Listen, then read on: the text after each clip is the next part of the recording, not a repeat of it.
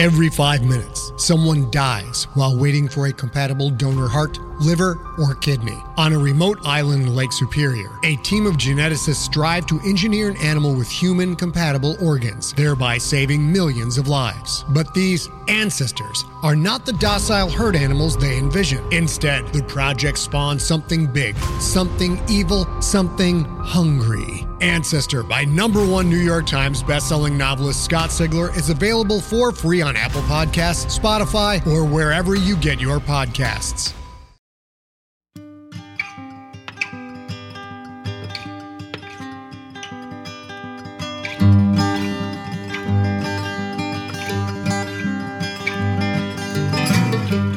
Hello and welcome to the Drabblecast, episode 314. The Drabblecast is a weekly audio fiction magazine that brings strange stories by strange authors to strange listeners, such as yourself. I'm your host, Norm Sherman. This week we continue with part two of Desmond Warzel's The Blue Celeb, narrated by Patrick Brazil. Seeing as how this is a continuation of last week's story, let's get right into it, shall we?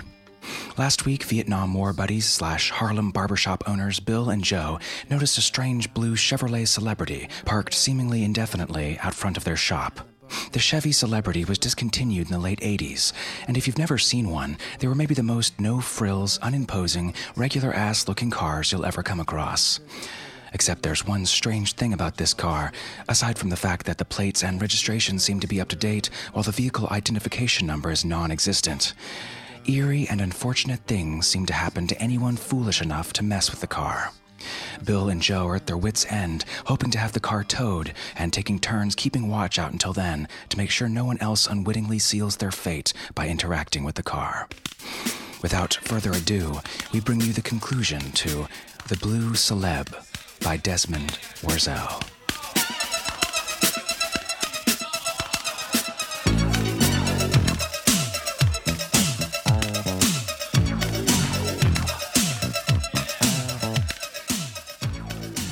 It was dinner time when Frank showed up, and for a split second I wasn't going to let him in.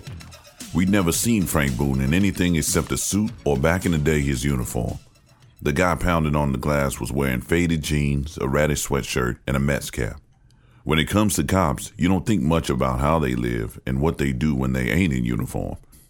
Probably because most of them behave like there ain't nothing else to them but their uniforms. But it was Frank. And even if it hadn't been, I'm not sure my empty stomach would have turned away a guy with a case of Bud Light in one hand and a bunch of plastic takeout bags in the other, no matter who it was. What you got in the bag, my man? Burgers, wings, chili, barbecue, those fries from Chalky's, you name it. I'm here for the duration. I kept out three buds and stowed the rest in Joe's cube fridge while Joe and Frank laid out the spread. The three of us sat in front of the shop, drinking, eating, laughing, telling jokes. It was like Jaws, without the big fish. We were each about three beers in when Frank opened up a styrofoam container and started chowing down on forkfuls of some unholy green mess. He was half done with it when his manners caught up with him and he offered it around. Hell no. I don't want none of that nastiness, said Joe. What the hell is that? Cream spinach. Are you sure you wouldn't like some? Me, I could eat pounds of this stuff. Go to it, baby. That's all you. This is real soul food, Joe. You should try it. Your people practically invented this stuff. My people? The Negroes? No, your people, the barbers. And then Frank was up and out the door, badge in one hand, flashlight in the other. Where'd he been hiding them? Son, you better leave that car alone. Get on home to your mother. Don't you know there's school tomorrow? The teenage shadow took off running. The dark swallowed him up right away. There ain't been but one or two working streetlights on this block for years. Frank came back in. I didn't even see that kid, said Joe. You, Bill? I hadn't seen him either. It's a damn good thing you were here, Frank. We gotta shape up, but quick. I had to ask. Frank, he didn't get in that car, did he? No, I stopped him before he opened the door. Good going. You said no one was to open the door, so no one will be opening it. Thanks, Frank. Now that I've demonstrated my commitment to this project, may I know exactly what it is I've just accomplished. If I'm right, you just saved that boy's life. I told Frank about the two would be burglars and the skinny white junkie, and how they all sat in a celebrity and then died shortly after, just like Big Time had done. He didn't say anything while I was telling the story. He just sat there polishing off that cream spinach of his. When I finished, he looked over at Joe. Do you think Bill is crazy? I'm here, ain't I? said Joe. Good enough. Pass me the barbecue. So we crushed the celeb. Then what? I asked, handing him the bag along with a fresh Bud Light. We really don't know if that's enough. What do we do with the thing? Leave it in the junkyard? I don't like that idea. We'll go in on a storage unit or lock it away for good, or sink it in the Long Island Sound and let the mussels have at it. We'll figure something out. He popped open the beer. It seems to me that this entire situation raises a number of questions. Tell me about it, I said. How does it work? Where did it come from? Are there others? And the question that bothers me the most how many people has it killed that we don't know about? I wouldn't dwell on that last one, said Frank. You'll drive yourself crazy. And that's a short enough drive as it is, Joe put in. I mean it. I don't want to come in here and find you leafing through last month's obituary pages. You won't, I promise. I'm sticking to the sports section from here on out. I've got enough tragedy for anyone. Being a Mets fan, Frank, you know all about that. By nine o'clock that night, we'd eaten and drunk our fill and then some. I suggested it might be best to start watching the celeb in shifts. Frank and Joe were splayed across the chairs in the waiting area, snoring, before I'd even finished my sentence. Apparently, I'd volunteered to take the first watch just by bringing up the subject. I thought I'd learned my lesson about showing initiative back when I was in the service. Obviously not. Two hours went by. I spent most of it standing at parade rest in front of the window, partly to keep the car in sight, but mainly to keep the two barber chairs out of sight. This was going to be my second night in a row with barely any sleep, and I knew if I sat down and put my feet up, I'd be out in a half a minute. I'd given in to my share of temptations in this life. None of them would have felt as good as kicking back in one of those chairs. But my will was strong, and soon enough it was eleven o'clock. Call midnight the witching hour if you want. My vote is for 11 o'clock, at least around here. Things change at 11 o'clock. Decent folks are going home to bed, or if they work the graveyard shift, tucking themselves out of sight in their warehouses, plants, and sweatshops. And others are just waking up and emerging from the shadowed places where they passed the daylight hours. The steady rhythm of the workday starts to fade, replaced by the aimless waltz of the hookers and crackheads. For a short while, the line that separates the ordinary from the uncanny fades away, and it feels like anything can happen. Midnight? By that time, everything's set in stone. At 11 o'clock, the possibilities are still endless. If that blue celeb ever sprang to life and tried to mow us down, it'd be at 11 o'clock. But the moment went and came, and of course the card stayed put. My feet were hurting like hell, and it was time to wake up those two gold bricks and let them fight over who had next shift. I was just getting ready to do that when blocks away, a pair of no account fools I never met and never would meet let their jackassery get out of hand and ended up changing the whole way I looked at things for the second time in a week. Whenever they interview a bystander after a shooting, the guy always says he thought it was a car backfiring, not me. Even if I'd never been the knob, just living in this neighborhood would have made me an expert in small arms fire. Hell, I don't even think I've ever heard a car backfire. Is that even a real thing or just something people made up for TV and movies? Point is, this was gunfire I was hearing. Two different guns. A genuine shootout. My first instinct was to lock the door, but Frank was up and gone before I could move so much as an eyelash. By the time I got outside, he was already getting into his mercury. I'll be back as soon as I can, he called over his shoulder. Don't you take your eyes off that car. He threw the Mercury in reverse, hit the gas, and made a perfect moonshiner's turn that would have brought a tear to James Garner's eye. He took off in the direction of the shots and was out of sight in seconds. Joe came out of the shop, yawning and stretching, a fresh bud in his hand. What was that all about? You didn't hear those gunshots? It takes more than that to wake me up. You must have forgot where you live. Gunshots are like heartbeats. I only notice them when they stop. Speaking of which, I don't hear them now. The streets were quiet except for sirens off in the distance. I never saw the cops respond to the shooting so fast. I suppose it was because Frank, the assistant chief, called it in personally. Nothing against Frank, but I can't help thinking that shouldn't have made a difference. Good, said Joe. Maybe they nailed each other, whoever they are. Two thugs for the price of one. Nice and neat. Yeah, maybe. In my experience, bullets don't concern themselves with neatness. They just go wherever you point them. They don't exercise judgment, and I ain't sure we want them to. We waited, me pacing back and forth in front of the shop, Joe perched on the trunk of the Celeb, his feet resting on the back bumper. Beats me how he could bear to sit there. Just thinking about it gave me the willies. Something like an hour went by. Nothing. Joe started getting antsy, wanting to go inside, but I didn't trust us not to gnaw it off.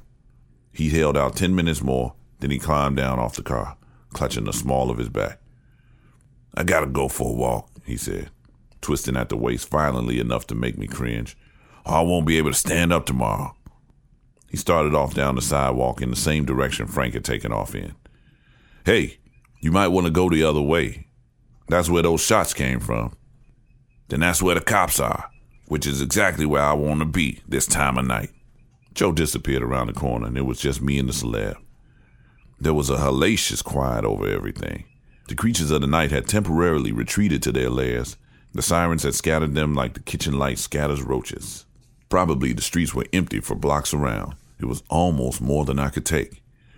The only souvenir I bought back from Vietnam, apart from a handful of medals and my new best friend Joe, was a mild case of tinnitus, the fancy term for ringing in the ears.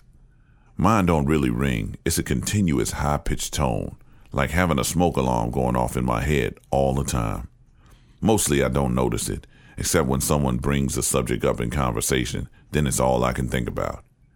The stillness smothering that street was perfect. For the first time in my life, there was nothing to compete with my tinnitus. It was terrible and oppressive, like an air raid siren coming from everywhere at once, and it nearly drove me to my knees.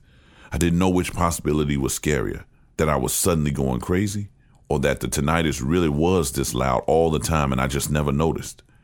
All I knew was there was nothing I wanted more than for somebody to come around the corner and break the unnatural silence. I'd have preferred Joe or Frank, but I'd even have settled for a bum ranting about the government or a screaming match between two hookers over a territorial dispute. After about an eternity and a half, I got my wish. Off in the distance, a pair of headlights came into view.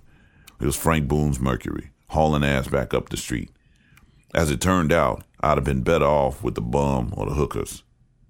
Something seemed off from Jump Street. The way Frank bolts into action is a crisis. It'd be easy to think the guy's a bundle of nerves. Wrong. Frank is smooth and cool under pressure. That's why the NYPD keeps kicking him further and further upstairs. There's nobody better at handling a hundred problems at once. Just now, Frank's car was not being driven in a smooth and cool manner. The way the headlights were juking back and forth, it looked like he'd come down with the shakes. The Mercury swerving got wilder and wilder with half a block to go. The car jumped the curb altogether and screeched to a halt behind the celeb, two wheels on the sidewalk, two in the street. I couldn't see inside. All I could see was the headlights, slanted off kilter thanks to Frank's parking job. The car reminded me of a spaniel cocking its head. It looked as confused as I felt. The door swung over and the driver stepped out. It wasn't Frank. It was Joe, wild eyed and breathing hard. Joe, that's Frank's car, I said helpfully. Joe fumbled with the Mercury's back door. The way he was scowling and clenching his jaw, I thought maybe he was having a stroke. Joe, what are you doing with Frank's car? He finally got the back door open and scooped a loose bundle off the seat.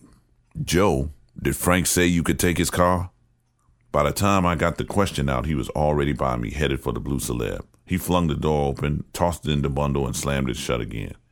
He turned and looked at me, and when our eyes met, it was like somebody cut his strings.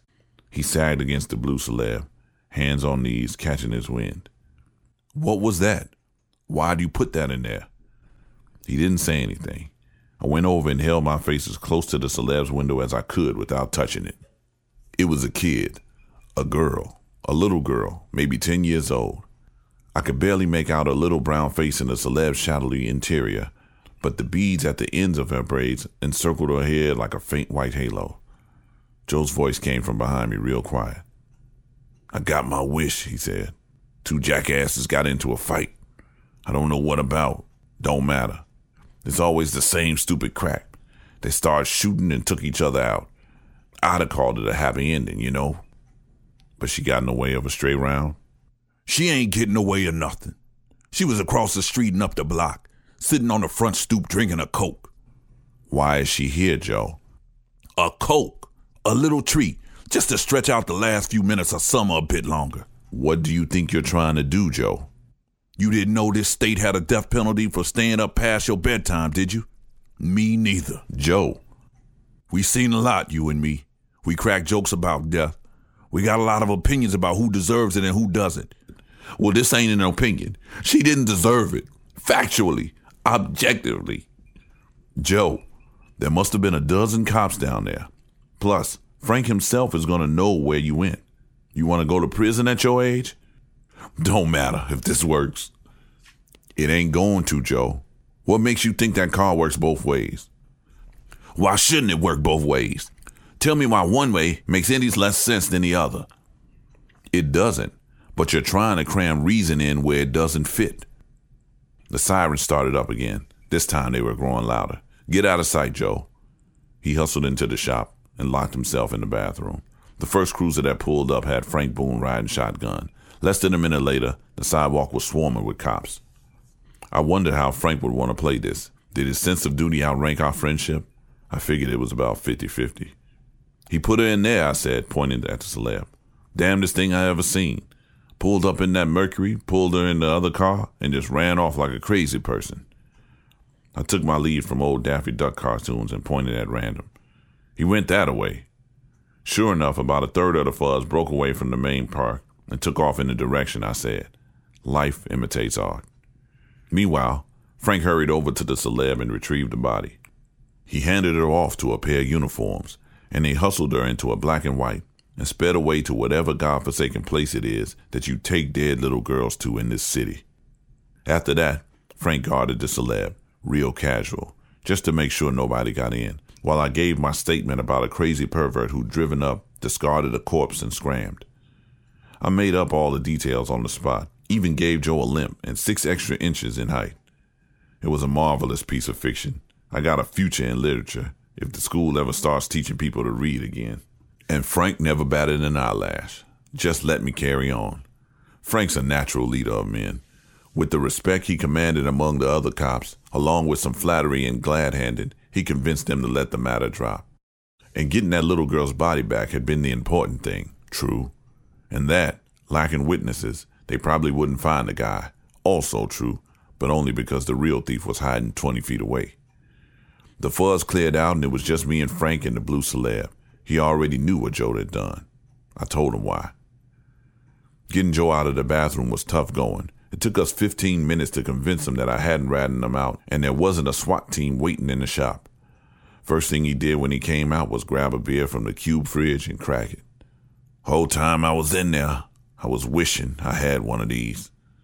You got a problem, friend, I said. Well, I thought they was gonna slap the bracelets on me.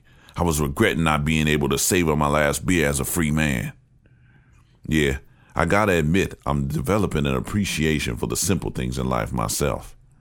Me and Frank helped ourselves from the fridge and joined Joe in the silent toast to the innocent dead. I take it that it didn't work. I'm grateful there's no lynch mob out front, but I was hoping for a hero's welcome. Did you really think it would work, Joe? said Frank. I don't know what I was thinking. I turned the corner and saw the child lying there. Antonia. Antonia Powell. Antonia. God, that's pretty. Well, I just went crazy for a second. It seemed only right that the car ought to work both ways. For some reason, all these years, I suddenly expected life to be fair. Shows what I know. Did you give any thought to what you were putting the girl's mother through? I'll be astonished if we don't wind up on the receiving end of a lawsuit. Not if it had worked. Joe, I know you'll smooth it over, Frank. Just turn on that charm of yours. Hell, you've already talked yourself out of being mad at me for stealing your car, right? I'm still deciding. If this thing doesn't go away, just tell me and I'll turn myself in. It's fine, Joe.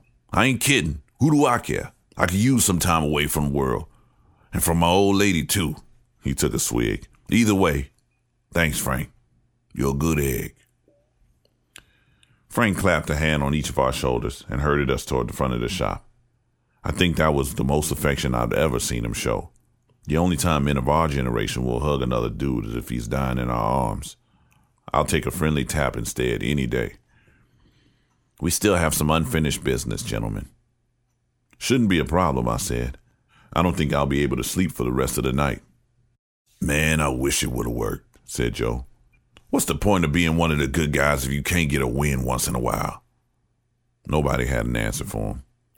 We retired to the sidewalk to finish our vigil. The street was quiet and empty.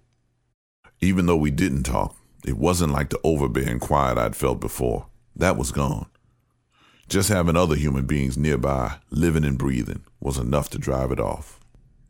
After about an hour, an SUV pulled up. Old sucker, too. A Plymouth Trail Duster. They didn't even call them SUVs back then. I swear it had 300,000 miles on it if it had a yard, and the engine idled rougher than an army bedsheet. The passenger door opened up and a lady got out. Nice looking lady, but for the tears running down her face and her hair sticking out every which way. She made straight for Frank. She was blubbering so much, though, I couldn't make out what she was saying. Oh, hell, said Joe.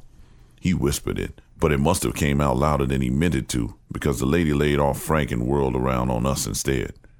You! She came at us, pointing at Joe with one hand and violently wiping her tears away with the other.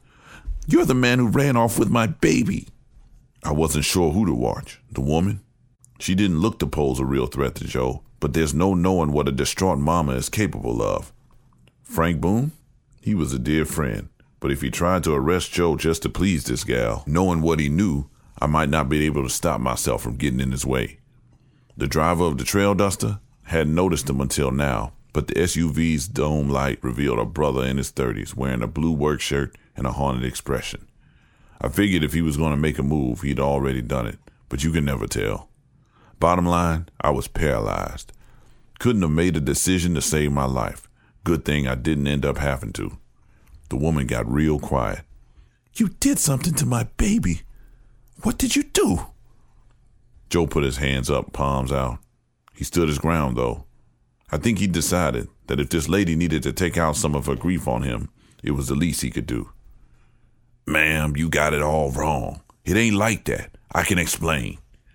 There are probably other candidates, but I can nominate I can explain as the worst three words a person can find himself saying. Nothing good ever follows. The lady reached out and took hold of Joe by his shirt front. His expression would have broke your heart. Sadness for this young mother, and resignation to the slap across his face he was sure she was about to deliver.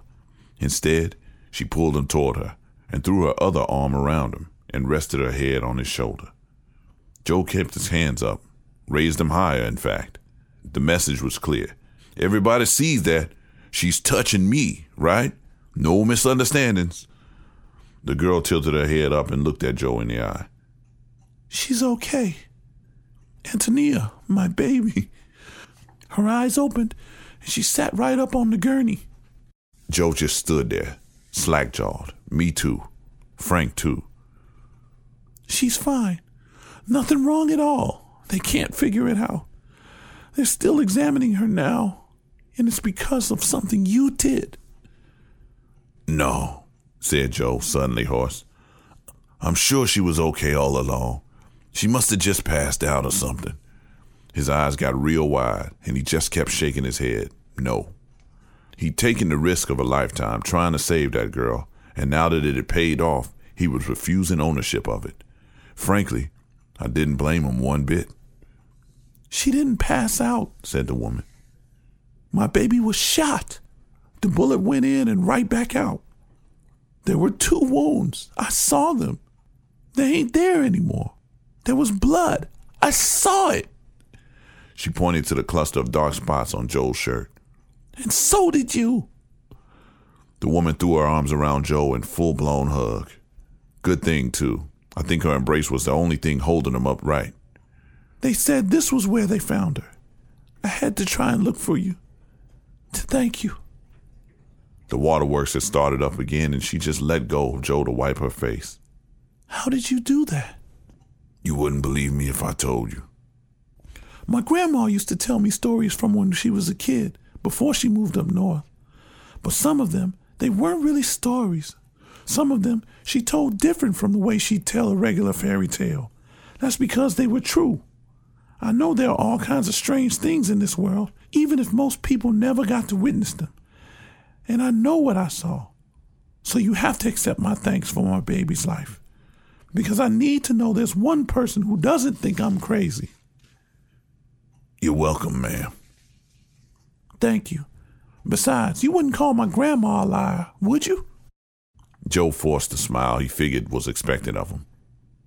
no, ma'am. She patted Joe on the cheek.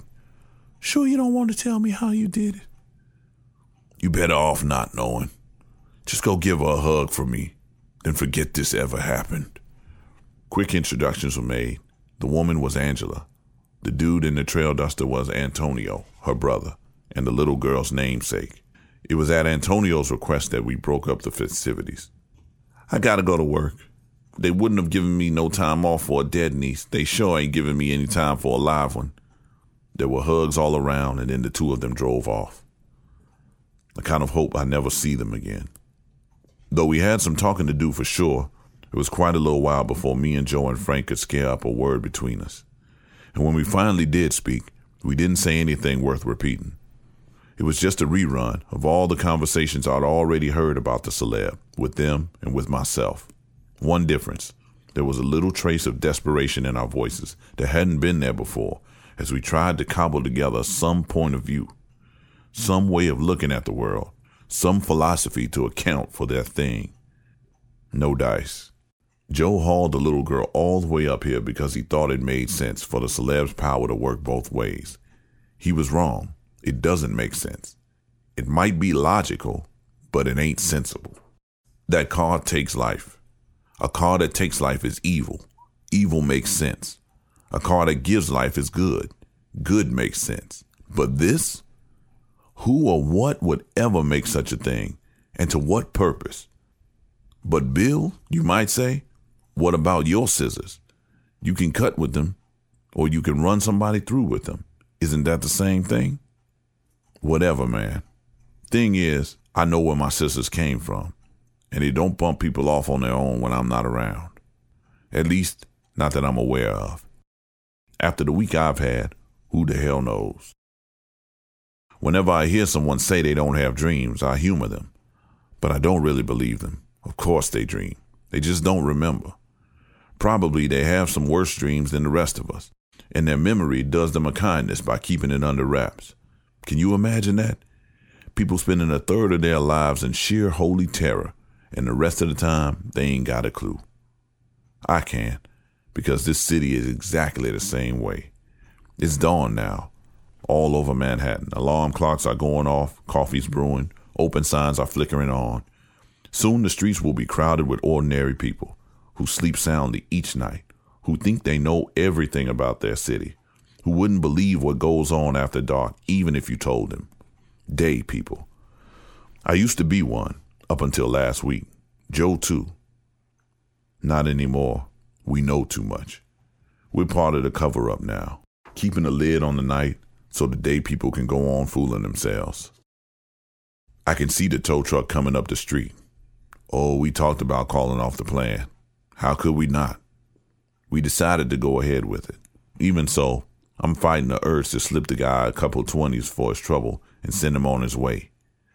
I bet Joe and Frank are too. It's tempting. We stow the celeb someplace safe. Then, if one of us ever falls and breaks his neck or chokes on a fishbone or just keels over from old age, the other two swipe the body, carry it over there, toss it in, and good as new. But then what? Once word got out, and it would, we'd have three choices bring everybody back, impractical for about a million reasons, bring nobody back, we're hip enough to human nature to know how long that vow would last. Or decide, case by case, who deserves to live again and who deserves to stay dead. Divvying up humanity into those two groups is easier than it sounds. We've all done it. Everyone has a list of people the world would well be rid of. I put big time on my list without a second thought, back when I thought the 101 bus was the only thing responsible for his death. But having the power to make it happen, and exercising that power, we couldn't bear such a burden and stay sane. And yet we do it. It be like a drug. We know it was bad for us and we do it anyhow without even understanding why. Trust me, I know, because we already have. Remember those two knuckleheads who offed each other and shot little Antonia in the process? They died the same time she did. We could run over to the morgue. Frank could bluster his way in and we could swipe them off their slabs and put them in the celeb. Who knows? They might be grateful for a second opportunity, or so terrified from their time in the devil's embrace that they live honestly and righteously for the rest of their days. I think you can turn over a new leaf. If people can't improve themselves, then what's the point of anyone striving for anything? But we didn't do that. They're dead, and they're going to stay dead. Chances are nothing would have changed that anyway, and this city is slightly better off now that they're gone. That was our decision. It was an unspoken one, but we made it, and it was unanimous. Heaven help us. The tow truck guys got the blue celeb all hooked up. We'll follow them to the city yard and watch them crush it with our own eyes. Then we'll figure out what to do with the remains. I don't know how long that'll take. Joe and I might not be back in time to open up the shop on schedule. When Miss Loretta comes by to give her regular sermon, she might find the place all locked up. That's probably for the best. Somehow, I just ain't in the mood this morning.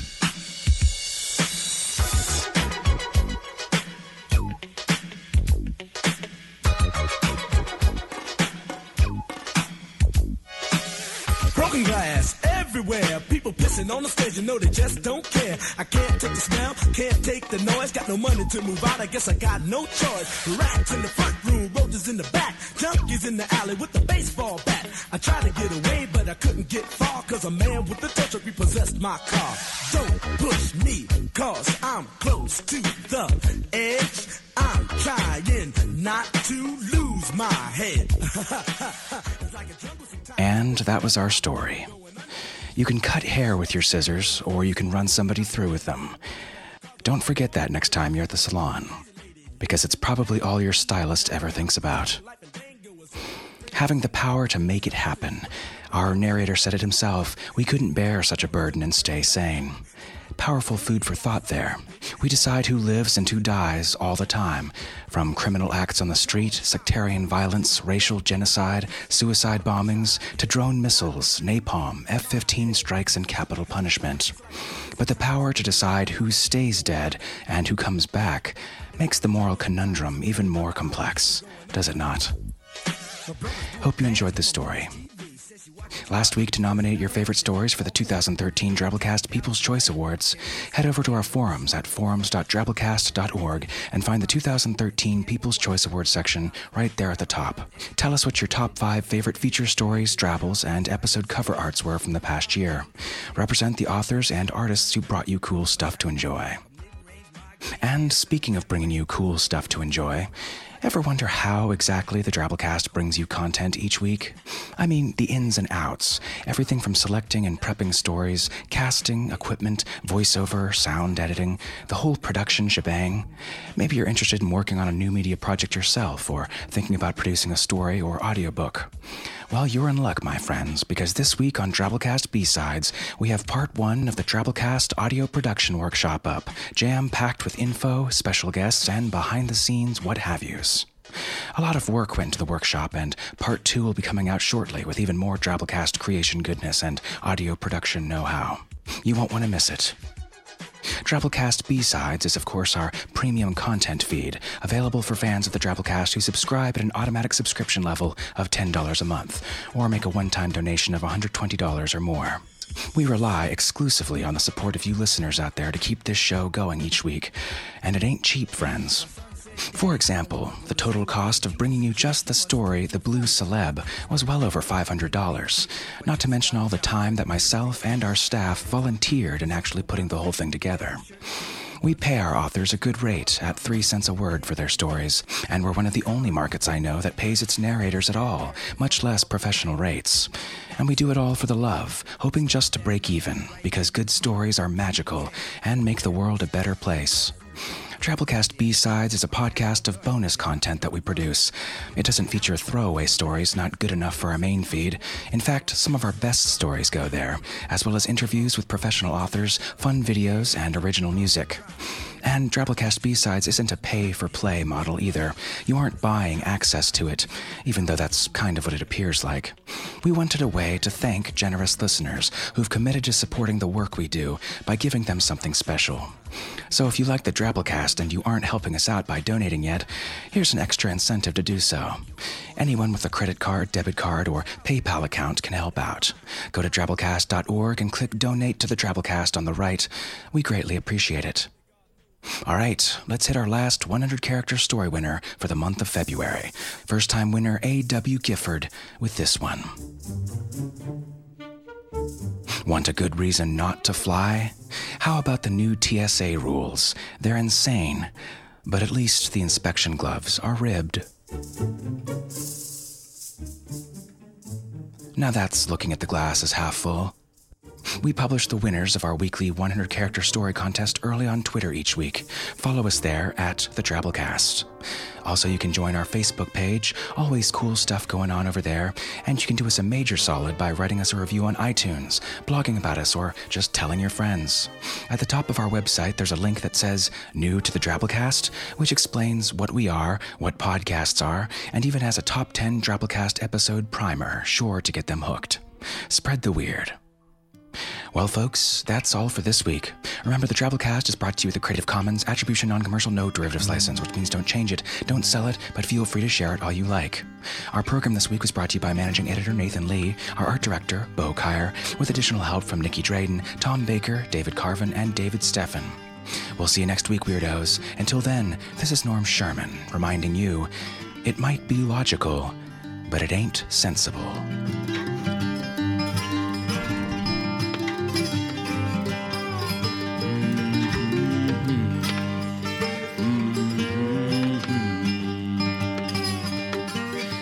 Evening saunters to closing. The waitress turns chairs upside down. Piano player picks up his tip jar and drink, and the bartender shouts last round.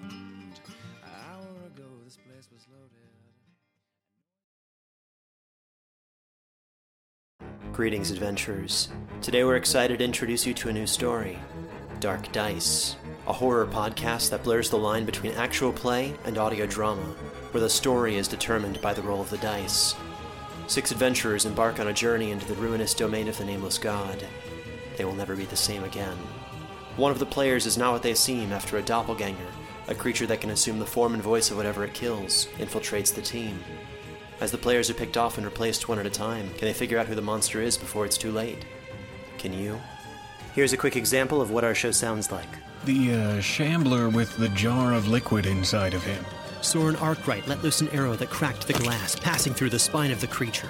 The shambler still managed to maintain its forward momentum, but stumbled as it eagerly tried to bite and swipe at Soren, landing near his feet.